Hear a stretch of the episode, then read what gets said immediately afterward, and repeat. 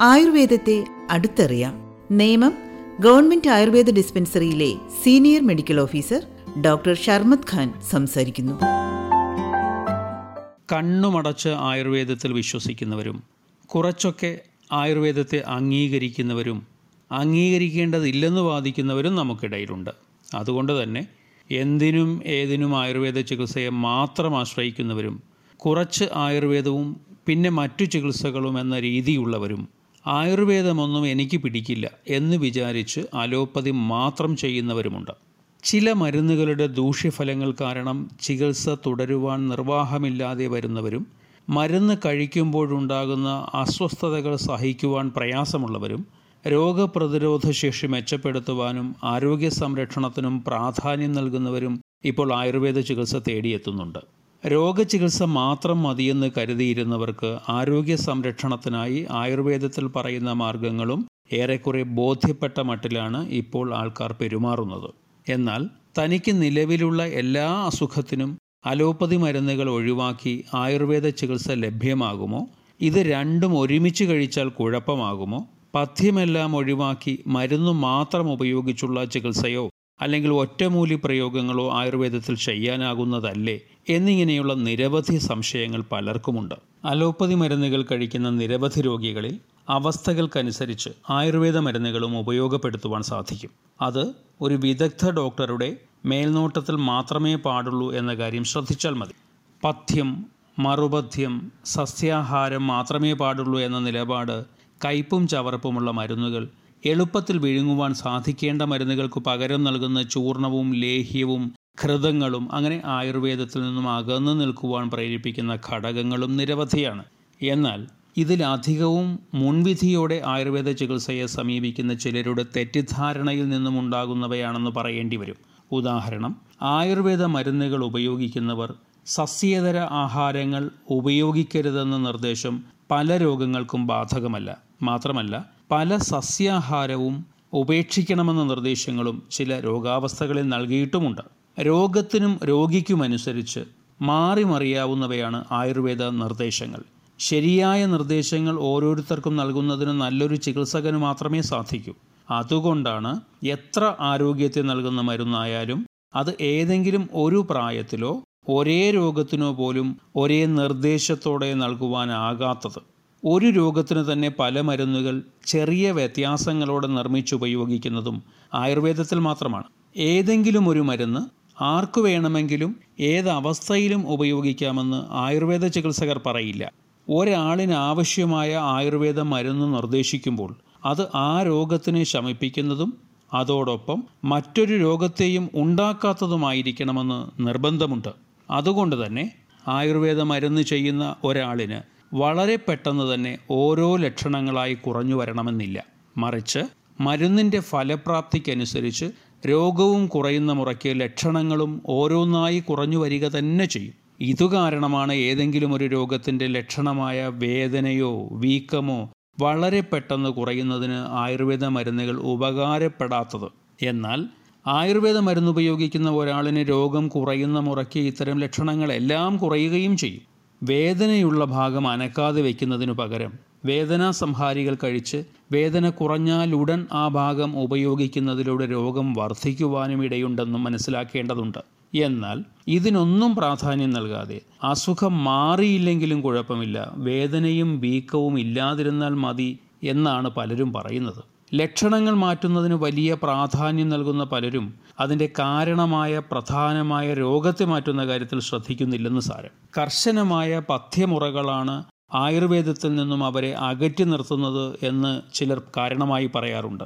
എന്നാൽ മരുന്നിന്റെ ഉപയോഗം കുറയ്ക്കുന്നതിന് പഥ്യം അനിവാര്യമാണെന്നതിനാൽ എല്ലാ വൈദ്യശാസ്ത്രങ്ങളും പഥ്യം നിർദ്ദേശിക്കുന്നു എന്നതാണ് യാഥാർത്ഥ്യം. മരുന്നു മാത്രമല്ല ചികിത്സയ്ക്കായി പ്രയോജനപ്പെടുത്തേണ്ടത് എന്ന കർശന നിർദ്ദേശമുള്ള ആയുർവേദത്തിൽ പഥ്യവും അപഥ്യവും കൂടുതൽ ഗൗരവത്തോടെ നിർദ്ദേശിക്കുന്നുവെന്നത് സ്വാഭാവികമാണ്. പഥ്യമെന്നത് രോഗങ്ങളുടെ ശമനത്തിനായി ഉപയോഗിക്കേണ്ട ആഹാരവും മറ്റു ശീലങ്ങളുമാണ്.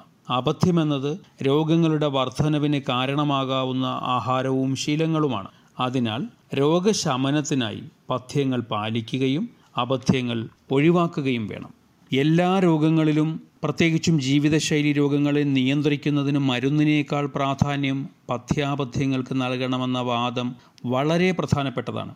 തുടർച്ചയായി നിലനിൽക്കുന്ന രോഗങ്ങളിൽ മരുന്നിന്റെ ഉപയോഗവും ക്രമേണ വർദ്ധിക്കുകയും അമിതമാകുകയും ചെയ്യാമല്ലോ. അത് രോഗവർദ്ധനവിനും ഒട്ടും തന്നെ നിയന്ത്രണമില്ലാതാകുന്നതിനും ഒരു രോഗം തന്നെ മറ്റൊരു രോഗത്തെ കൂടി ഉണ്ടാക്കുന്നതിനും മരുന്നുകൾ പഴയതുപോലെ ഫലപ്പെടാതിരിക്കുന്നതിനും കാരണമാകും. കൂടുതൽ കൂടുതൽ വീര്യമുള്ള മരുന്നുകളുടെ ഉപയോഗം കൊണ്ട് ആരോഗ്യം കൂടുതൽ നഷ്ടപ്പെടുകയും രോഗങ്ങൾക്കെതിരെ പോരാടുവാനുള്ള ശേഷി ദുർബലപ്പെടുകയും ചെയ്യും. ഇപ്രകാരം ശരീരബലം കുറയുന്നവർക്കാണ് പകർച്ചവ്യാധികളും എളുപ്പത്തിൽ ബാധിക്കുന്നതിന് സാധ്യതയുള്ളത്.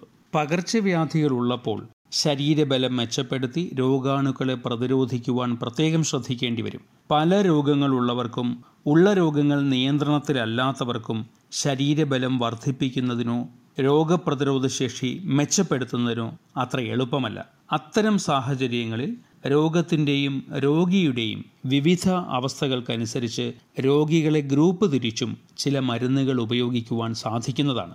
അവ ആയുർവേദ വിദഗ്ധർ നിർണയിക്കുന്ന പ്രോട്ടോകോൾ അനുസരിച്ചാണ് രൂപപ്പെടുത്തുന്നത്. ഉദാഹരണത്തിന് ഈ അവസ്ഥയിൽ ചെവനപ്രാശം കഴിക്കുന്നത് ആർക്കൊക്കെ? ഏതവസ്ഥയിൽ? എത്ര നാൾ? ഏത് ബുദ്ധിമുട്ടുകൾ ശമിക്കുന്നതുവരെ പ്രയോജനപ്പെടും? ആർക്കൊക്കെ അത് നൽകുവാൻ പാടില്ല തുടങ്ങിയ കാര്യങ്ങളിൽ കൃത്യതയുണ്ടായിരിക്കും. ഇതൊന്നും മനസ്സിലാക്കാതെ എല്ലാവരും ചവനപ്രാശം കഴിച്ചതുകൊണ്ട് പ്രയോജനം ലഭിക്കണമെന്നില്ല. ഇതുപോലെ അറിയാവുന്ന മരുന്നുകളൊക്കെ വാങ്ങിക്കഴിച്ച് അവസാനം ആയുർവേദത്തിനെ പഴി പറയുന്നവരുമുണ്ട്. ശരിയായ ആയുർവേദ ചികിത്സയ്ക്ക് അവർ വിധേയരായിട്ടില്ല എന്ന കാര്യം സമ്മതിക്കണമെന്നുമില്ല. യഥാർത്ഥത്തിൽ ഇത്തരം കാര്യങ്ങളിൽ നിർദ്ദേശം നൽകേണ്ടത് ചികിത്സകനാണ്. എന്നാൽ ഇവയൊന്നും പരിഗണിക്കാതെ കൂട്ടം ചേർന്ന് ലേഹ്യങ്ങൾ ഉണ്ടാക്കുകയും തോന്നിയതുപോലെ അവയൊക്കെ കഴിക്കുകയും ചെയ്യുന്നതിന് വിരോധാഭാസമെന്നേ പറയാനാകൂ. ഒരു ചികിത്സകന്റെ നിർദ്ദേശമില്ലാതെ ആയുർവേദ മരുന്നുകൾ വാങ്ങിക്കഴിക്കാമെന്ന് വിചാരിക്കുന്ന ചിലരുണ്ട്. പാർശ്വഫലങ്ങൾ ആയുർവേദ ഔഷധങ്ങൾക്ക് കുറവാണെന്നും അതുകൊണ്ട് ആപത്തുകളൊന്നും സംഭവിക്കാൻ ഇടയില്ലെന്നുമാണ് അത്തരക്കാർ പറയുന്നത്. യഥാർത്ഥത്തിൽ ആയുർവേദ മരുന്നുകളിൽ പലതും സസ്യ ഔഷധങ്ങളായതുകൊണ്ടാണ് അങ്ങനെ ഒരു ചിന്ത ഉണ്ടായിരിക്കുന്നത്. എന്നാൽ സസ്യ ഔഷധങ്ങൾ ചികിത്സയുടെ ഒരു ഭാഗം മാത്രമാണ്. അതുമാത്രമല്ല വളരെ കൃത്യമായ രീതിയിൽ ഒരു ചികിത്സകൻ എല്ലാ വശങ്ങളും മനസ്സിലാക്കി മരുന്ന് നിർദ്ദേശിക്കുമ്പോൾ മാത്രമേ ഒരു മരുന്നിന്റെ പാർശ്വഫലങ്ങൾ ഒഴിവാക്കുവാനാകൂ എന്നതാണ് യാഥാർത്ഥ്യം. ആയുർവേദ മരുന്നുകൾക്ക് പാർശ്വഫലങ്ങൾ ഇല്ലെന്ന് ആയുർവേദം ശരിയായി പഠിച്ച ആരും തന്നെ അവകാശപ്പെടുന്നില്ല. എന്നാൽ തികച്ചും രാസവസ്തുക്കൾ കൊണ്ട് നിർമ്മിച്ചതും മനുഷ്യ ശരീരത്തെ അപേക്ഷിച്ച് സാത്മ്യമല്ലാത്തതുമായ മറ്റു മരുന്നുകളുമായി താരതമ്യം ചെയ്യുമ്പോൾ ആയുർവേദ മരുന്നുകൾ കൊണ്ടുണ്ടാകുന്ന പാർശ്വഫലങ്ങൾ കുറവായിരിക്കും എന്നത് ശരി തന്നെ. കൃത്യതയോടെ ചികിത്സ നിർണയിക്കുന്ന ഒരു ഡോക്ടർ നിർദ്ദേശിക്കുന്ന മരുന്നുകൾ മാത്രമേ ആയുർവേദമായാലും ഉപയോഗിക്കാവൂ എന്ന് പറയുന്നത് അതുകൊണ്ടാണ്. കേട്ടും കണ്ടും ചിലരൊക്കെ പറഞ്ഞും പരിചയമുള്ള മരുന്നുകൾ വാങ്ങി സ്വയം ചികിത്സ നടത്തുന്നത് നല്ലതിനല്ലെന്ന് ഉപദേശിക്കുന്നത് ശ്രദ്ധിച്ചിരിക്കുമല്ലോ. ഓരോ മരുന്നും എത്ര കൃത്യതയോടെയാണ് നിർമ്മിക്കുന്നതെന്നും അതിന്റെ നിർമ്മാണത്തിനാവശ്യമായ അസംസ്കൃത വസ്തുക്കളുടെ ശേഖരണം എപ്രകാരമാണെന്നും മരുന്ന് ഏത് അവസ്ഥയിലുള്ളവർക്ക് ഏതൊക്കെ വിധത്തിൽ ഉപയോഗപ്പെടുന്നുവെന്നും ഏതൊക്കെ മരുന്നുകളുടെ കോമ്പിനേഷനാണ് ഒരു രോഗാവസ്ഥയിൽ പ്രയോജനപ്പെടുത്തേണ്ടതെന്നും അറിയാവുന്നവരാണ് ചികിത്സ നിർദ്ദേശിക്കേണ്ടത്. മരുന്നുകളുടെ പേരു മാത്രം അറിയാവുന്ന അല്പജ്ഞാനികൾ ചികിത്സകരാകുന്നതും രോഗികൾ അത്തരക്കാരുടെ ചികിത്സയ്ക്ക് വിധേയരാകുന്നതും പ്രോത്സാഹിപ്പിക്കപ്പെടാൻ പാടില്ലാത്തതാണ്. ആയുർവേദ ചികിത്സാ നിർദ്ദേശങ്ങൾ നൽകുന്നതിനും ആരോഗ്യ സംരക്ഷണ മാർഗങ്ങൾ ബോധവൽക്കരിക്കുന്നതിനും സംസ്ഥാനത്തെ എല്ലാ പഞ്ചായത്തുകളിലും സർക്കാർ ആയുർവേദ സ്ഥാപനങ്ങളുണ്ട്. സർക്കാർ സ്ഥാപനങ്ങളിൽ ചികിത്സയും നിർദ്ദേശങ്ങളും മറ്റു സേവനങ്ങളും സൗജന്യമാണ്. സർക്കാർ സേവനങ്ങൾ ഉപയോഗപ്പെടുത്തുന്നതിന് സാവകാശം ലഭിക്കാത്തവർ അംഗീകൃത യോഗ്യതയുള്ള ആയുർവേദ ഡോക്ടർമാരുടെ സേവനം ഉപയോഗപ്പെടുത്തേണ്ടതാണ്. ആയുർവേദത്തെ അടുത്തറിയാം. ഇതുവരെ സംസാരിച്ചത് നിയമം government Ayurveda ഡിസ്പെൻസറിയിലെ senior medical officer doctor Sharmath Khan. പ്രകാശ